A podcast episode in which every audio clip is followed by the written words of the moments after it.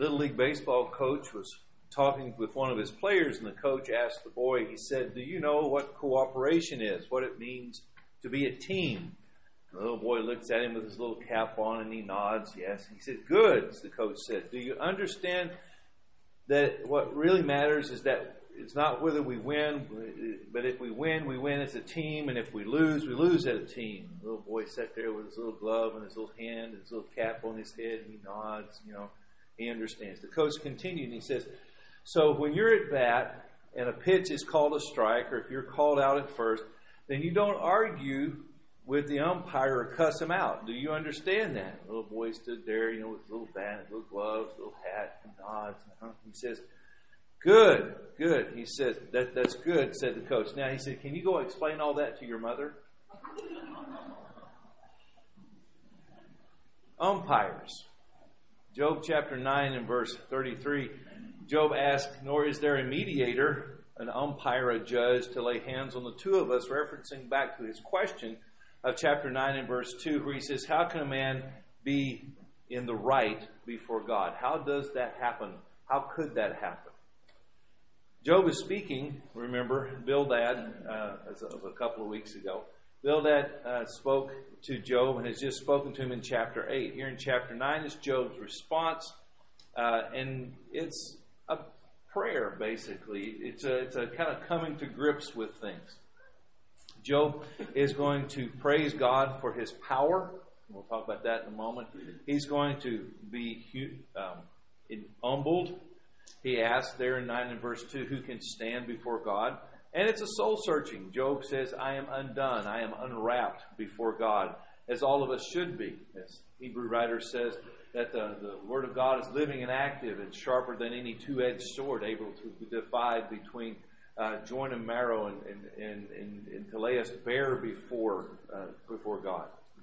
So Job, wrestles with a couple of things here. So let's look at that if we could kind of kind of walk around in the text for a moment before we get those takeaways that we've looked for each week. First thing in verses 1, 1 through 13 of chapter 9, Job says, I can't contend with God. In other words, I'm not on the same playing field. It's, I'm not on the same level. Uh, it says in verse 1 Then Job answered and said, Truly I know it is so, but how can a man be righteous before God? If one wished to contend with him, he could not answer him one time out of a thousand. Man is no match for God. Look at Job's observations uh, in verses 4 through 13. And as you read down through there, I'm just going to summarize them if I could. He says in verse 4, God is wise and mighty. Verse 5, God removes mountains. Verse 6, God shakes the earth. Verse 7, God controls the heavenly bodies. Verse 8, God has put the heavens in place as well as the oceans. Verse 9, God has named the stars. Verse 10, God is beyond comprehension. Verse 11, God is beyond my vision or understanding. Verse 12, God is all powerful and answers to no one.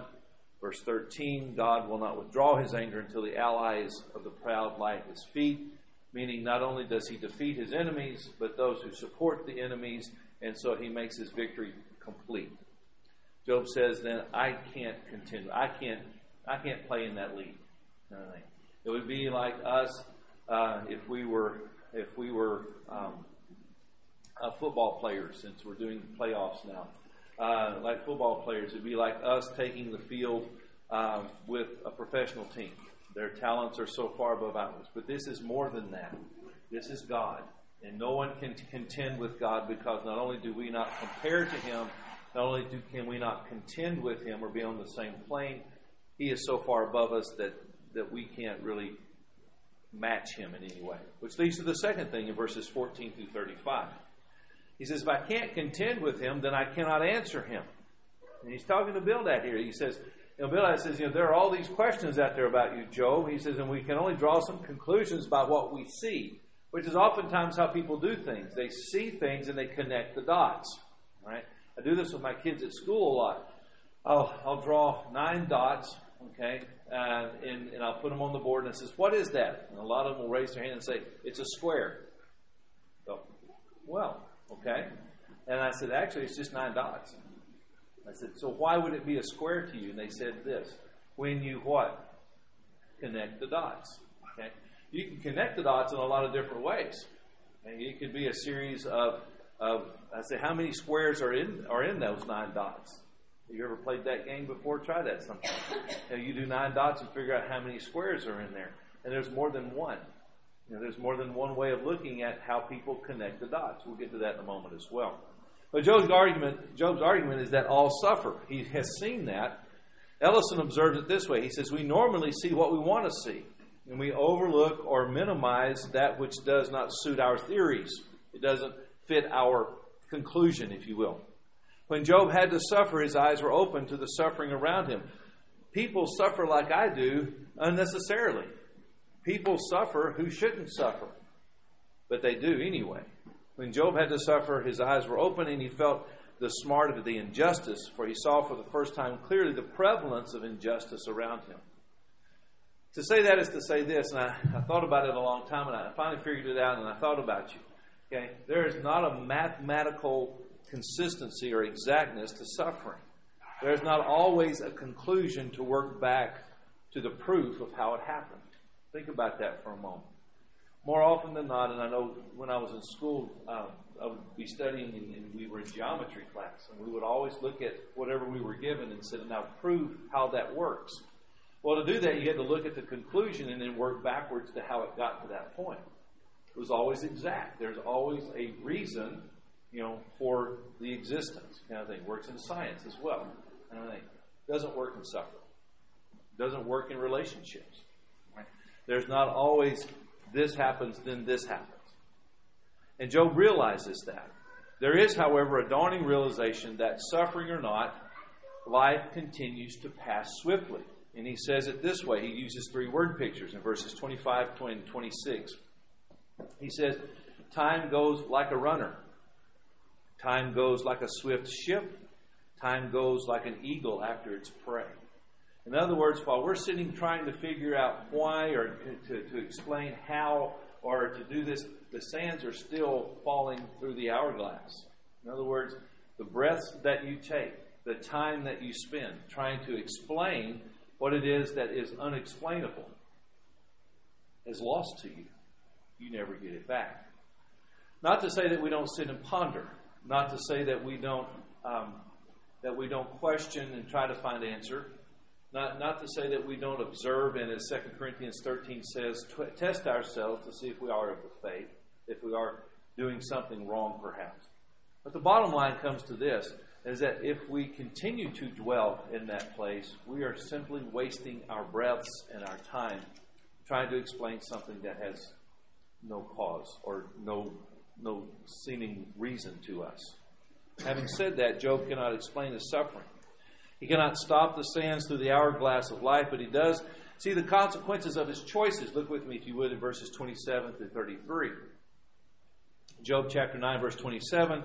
In essence, Job says, If I pretend that everything is okay and change my attitude and pretend that nothing is wrong, he says, My friends will still consider me, will not consider me innocent. They'll still consider me guilty. So here's the here's the idea. You can you can you can try to ignore the situation. Pretending that nothing is wrong while the world is crashing in around us is an action of denial. How many times have you heard people say in their suffering, it's okay? They'll look at you and they'll, they'll, they'll, they'll talk to them and says, "Is anything that I can do?" And they'll say, "It's okay." Right? How many of you have ever heard that? Yeah, you ever said that? Sure. Why? Because we can't change it. It's not going away. But we just, you know, if we, if we just think, you know, if I had a better attitude, if I just looked at it in a different way, if I just deny that anything's a problem here, and it's a, and uh, to be honest, it's not to take away that. It's simply that that's not wanting to address the issue. In the face of life's troubles, nobody's buying it. We can look at you each other, and we can see it's not okay. So what you're doing is lying to us. Okay? You're saying it's okay, and that somehow is supposed to release us, you know, and you still carry the burden, and that's kind of selfish. To be honest, that's kind of selfish. God gave us each other as a family of faith to bear one another's burdens, Galatians chapter 6 says, and so fulfill the law of Christ. If I look at you and I say, hey, are you all right? You go, it's okay.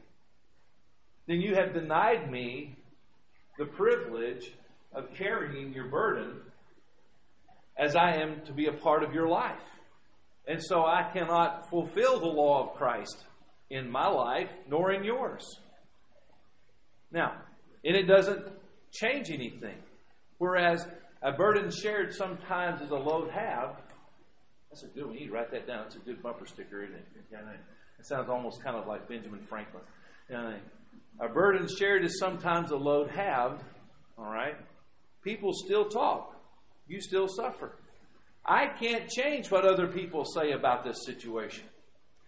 A lot of times people are worried about, well, what are other people going to think? Honestly, don't care. They're going to think what they think anyway. Am I not right? Yeah. Job says, well, maybe if I just change my attitude here, if I just change it and I just say, well, it's okay.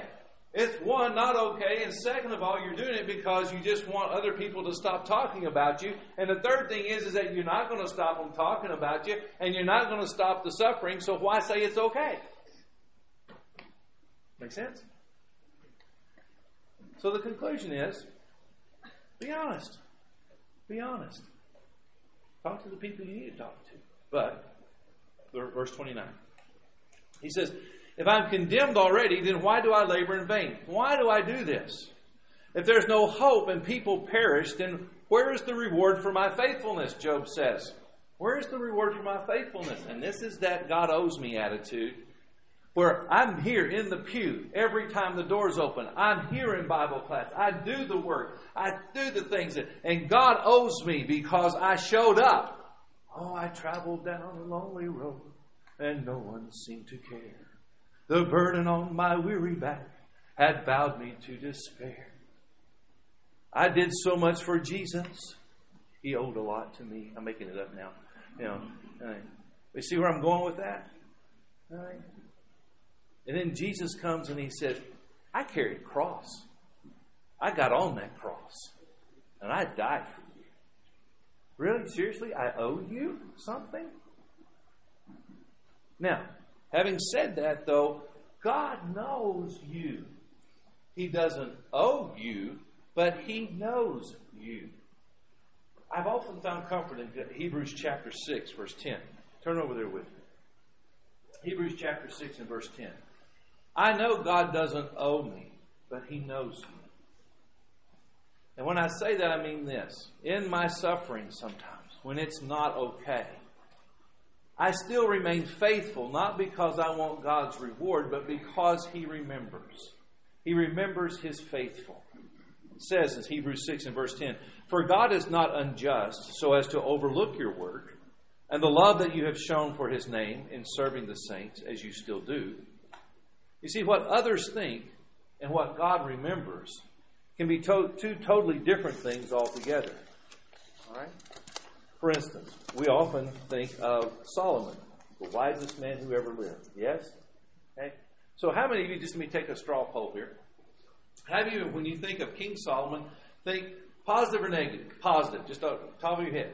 King Solomon, positive, right? Yes. Okay? The guy who died with 300 wives and 600, 600 wives, 300 concubines, and his heart was, was, was led astray from God and died in a miserable condition. Manasseh, okay? One of the most evil kings in Israel's history, right? Okay? Most evil king, positive or negative? Okay, how many people would say negative? Most everybody, yeah. Bible says that when he died, he was more faithful to God than when he was when he was living. I mean, at the end of his life, he was more faithful to God. He turned it around. Nobody ever tells the rest of that story. The reason I tell you that is this sometimes what people think of us and what God remembers about us are two different things. What you want to be is the person God remembers, not the person everybody else applauds. And Job says here, he says, You know, what, what is my labor for? You are to remain faithful to God even if you can't explain the situation you're in. if you have no answers for what you're facing, you remain faithful to God anyway. Verse 30. Job says, if I wash my, if it was my face in cold water, Job says, that even if he washes up, then his friends are there to throw him back into the mud hole. Seems that Job has arrived at, at, a, at a conclusion that he cannot answer God's purposes, nor can he control the actions of his friends. It's like splashing your face with cold water. It's a wake up call. All right? Look at it as thanks, I needed that. Y'all remember that commercial? You know, you know, slapped him on the face and said, Thanks, I needed that. Know, Job says, You know what? This is that moment, isn't it? I needed to remember that the reality about life is that it moves swiftly. I'm missing some important moments here by trying to figure out what other people are thinking or trying to, to work that in or trying to explain why I'm going through what I'm going through. I'm losing some time here. Suffering. It happens to us all. We are not the Lone Ranger. This is not an isolated incident. And we are a group here that knows that together collectively. And relying upon others to explain things to you, they have their opinions, but they aren't necessarily God's. In other words, don't judge your life by everybody else's opinion of you. You decide what's right by God's will. Job laments in chapter 9 and verse 33. He says, Oh, that I could have a spokesperson, an umpire, a judge, or in Old English, and I like this, if you have those, those um, uh, thingy, patty things, yeah, that him, yeah, if a pad, you can look that up in different translations. In the old Coverdale, uh, Coverdale or the old Tyndale, it says, I need a daysman. And I thought, what is that? Okay. Well, a daysman or a daysman, okay, was the same as an umpire, referee. It comes actually from the word uh, to decide. Okay? In Hebrew, the word is azman. Okay? And what they did was just simply kind of just borrow it over, kind of thing, kind of like baptism. They just borrowed it over from the language and just said a daysman. Okay? So the translation is here one who could argue or to decide or to convince. I need an umpire, referee, if you will, uh, to do that for me, which is translated or there in the Old English uh, does that. And so I need someone to advocate for me, someone who is impartial, who, and this is how it literally worked. He said there would be someone here and someone here, and they wanted to, to settle something. And the daysman or the umpire, referee, the, the judge, if you will, would place one hand here and one hand here, and as the as the established authority would decide what is right in this instance. Are you, are you justified in feeling this way? And are you wrong or right in what you're doing? All right? Job says, I don't have that. I don't have a day's daysman. I don't have an umpire, referee. I don't have somebody who is, he said, I can't contend with God. He's way above me. Who is the equal to God who, be, who would be able to do that? No one. There's no one here that I have. You can, you can kind of hear the despair in his soul, can't you? It's that idea that I, I don't have anybody. You know where I'm going with this. So uh, let's go straight to the takeaways then. Who can bring their case before God? Job knows that he can't. He can't be on the same level. There's no one that he knows of human of his human existence who could. We all need someone to stand on our behalf. We need someone to speak up for us, and that's why we have letters of references written here in, in this life. From Job's perspective, he's looking for someone, and that leads us to the first takeaway. Takeaway number one what Job didn't have, what we as Christians do have, is a mediator Jesus Christ. Everybody take a deep breath. Wow. Isn't that a great feeling? Okay? He is the one who came, who was the Son of God and the Son of Man. He bridged the gap someone who is God, so he can contend with that, but someone who understands us, who walked in our shoes, literally. Let's take you through some, some scriptures. Write these down, and you can read them later. But I'll just tell you what they are, and you can read them. 1 Timothy chapter 2 and verse 5 For there is one God and one mediator between God and men, the man, Christ Jesus. 1 John chapter 2, verse 1 my little children, I am writing these things to you so that you may not sin. But if anyone does sin, we have an advocate with the Father, Jesus Christ, the righteous. Hebrews chapter 9 and verse 15. Therefore, he is the mediator of a new covenant, so that those who are called may receive the promised eternal inheritance, since a death has occurred that redeems them from the transgressions committed under the first covenant. John chapter 5, verses 22 and 23. For the Father judges no one, but has given all judgment to the Son, that all may honor the Son just as they honor the Father. Whoever does not honor the Son does not honor the Father who sent him.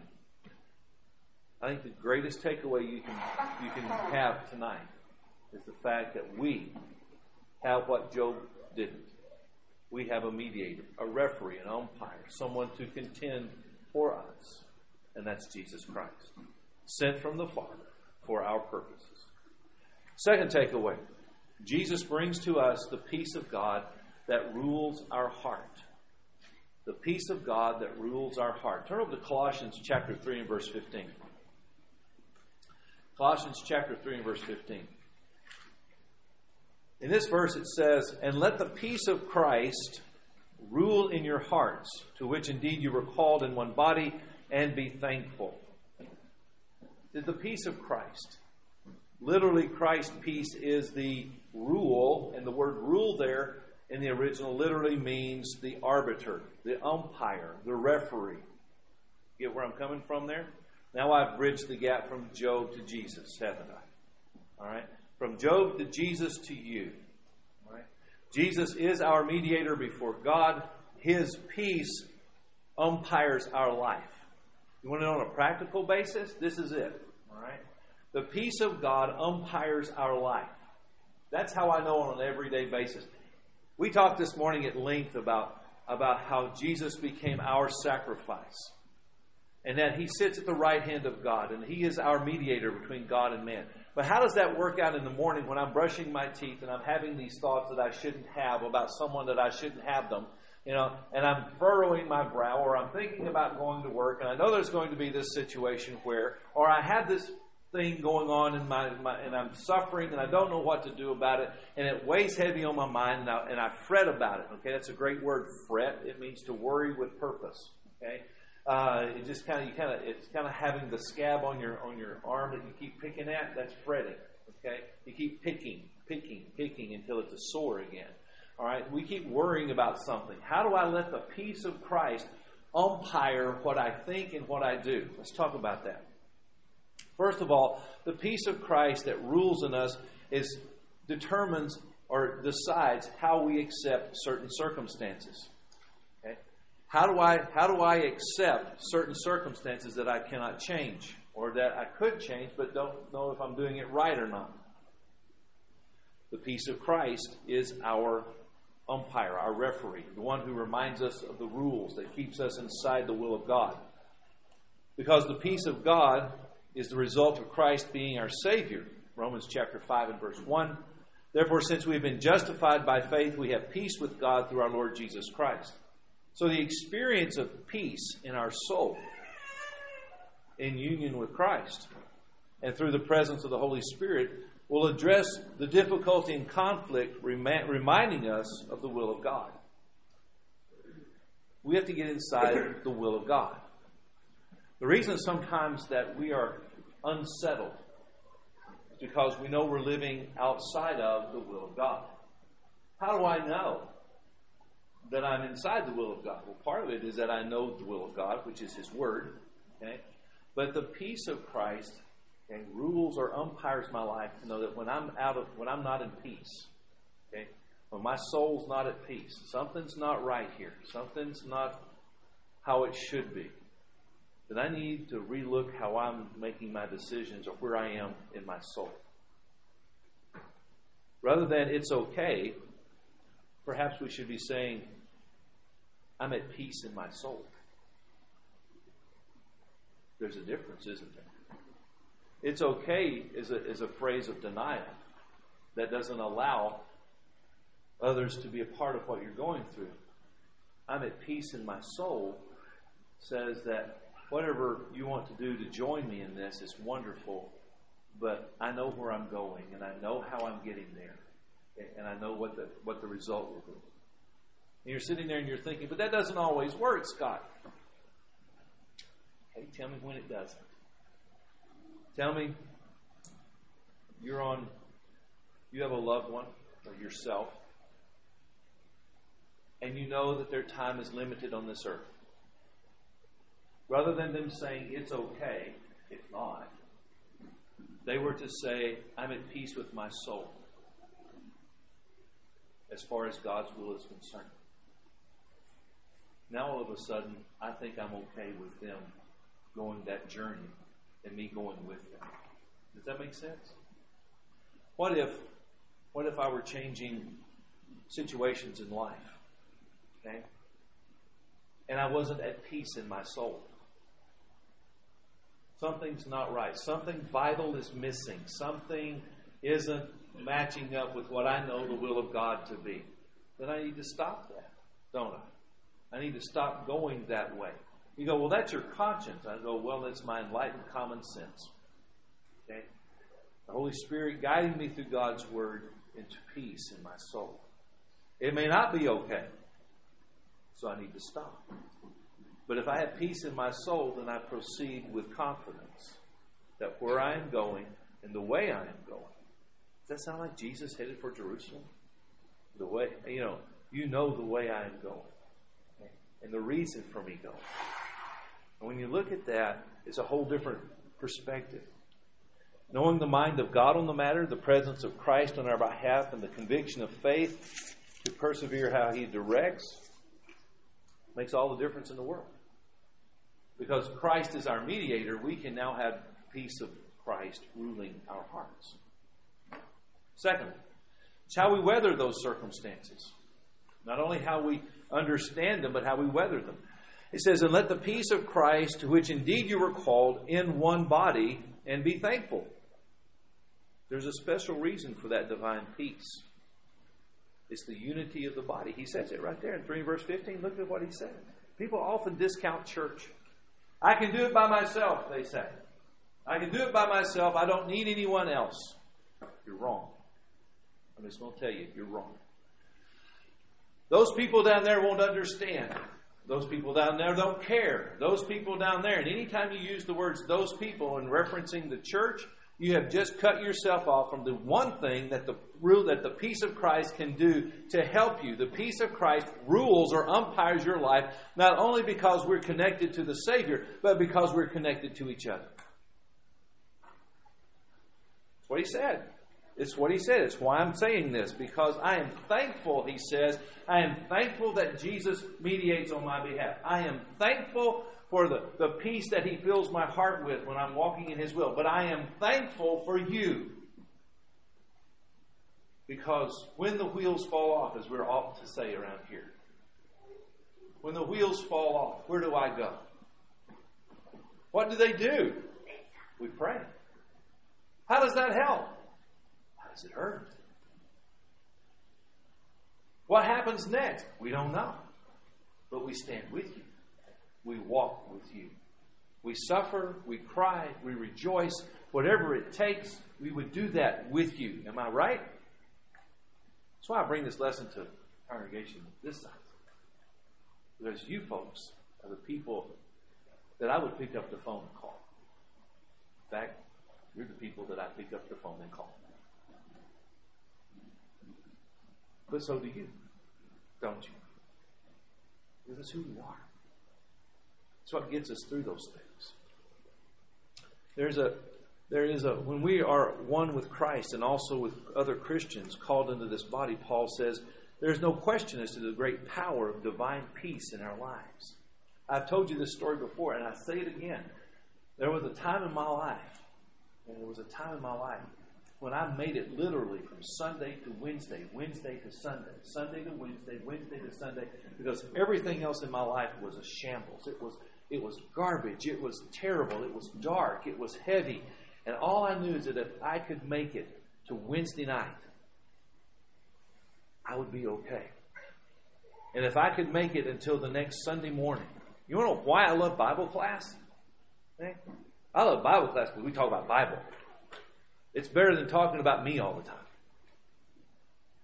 Ever thought about that? I can't remember, to be honest, I can't remember a lot of the Bible lessons that were taught to me. But I remember the teachers. I remember the people in the class. And I remember just the warmth of fellowship. Sometimes I remember leaving and thinking, if I can just make it to the next meeting, I'll be okay. I want to tell you something. There are times in your life when it's important that you be in Bible class so you can make it to worship. When you make it from Sunday morning worship to Sunday night worship because you can't breathe. And there are times when you make it from Sunday night to Wednesday night because if you can hold your breath long enough in your soul, you might make it there before you can relax and kind of go, I'm safe. Am I right? Tell me I'm wrong. You know what I'm talking about. Turn over to Philippians chapter 4. Philippians chapter 4, and we'll close with these thoughts.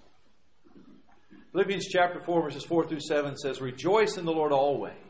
And again, I will say, Rejoice. Let your reasonableness be known to everyone. The Lord is at hand.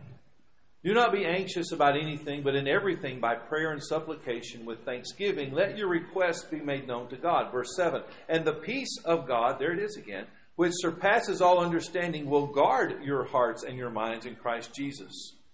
How do we weather those circumstances in the church family?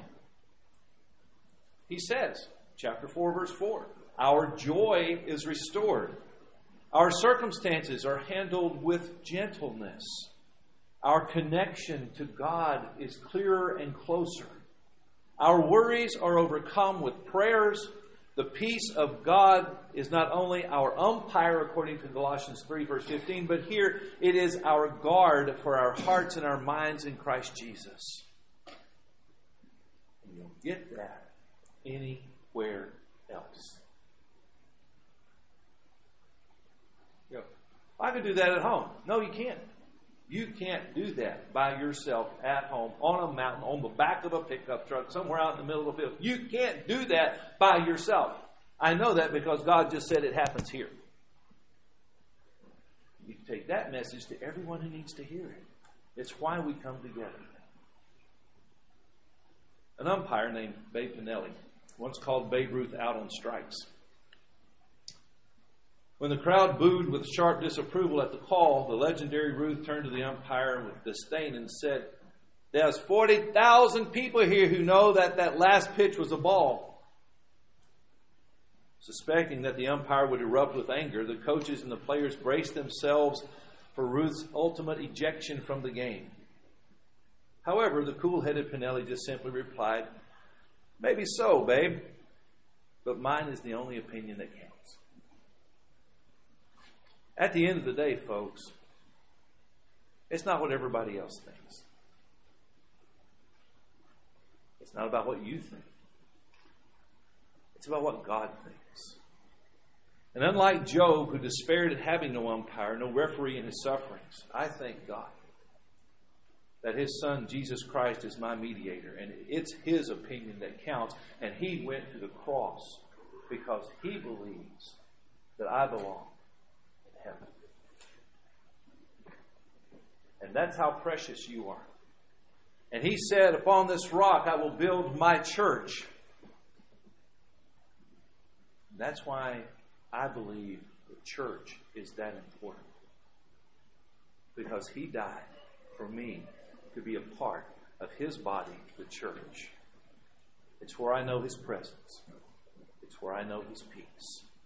And we offer that to you this evening. Now, there's a message you can go out and share with people, isn't it? There's some good news, isn't it? And those are the takeaways we have tonight. But maybe it's more important you take away something else tonight. Maybe you need to be baptized. Maybe you need to repent of sin. Maybe we can join you in prayer before God's throne. Whatever we can do to help you tonight. Would you come to the front and make your need known as together we stand and as we sing?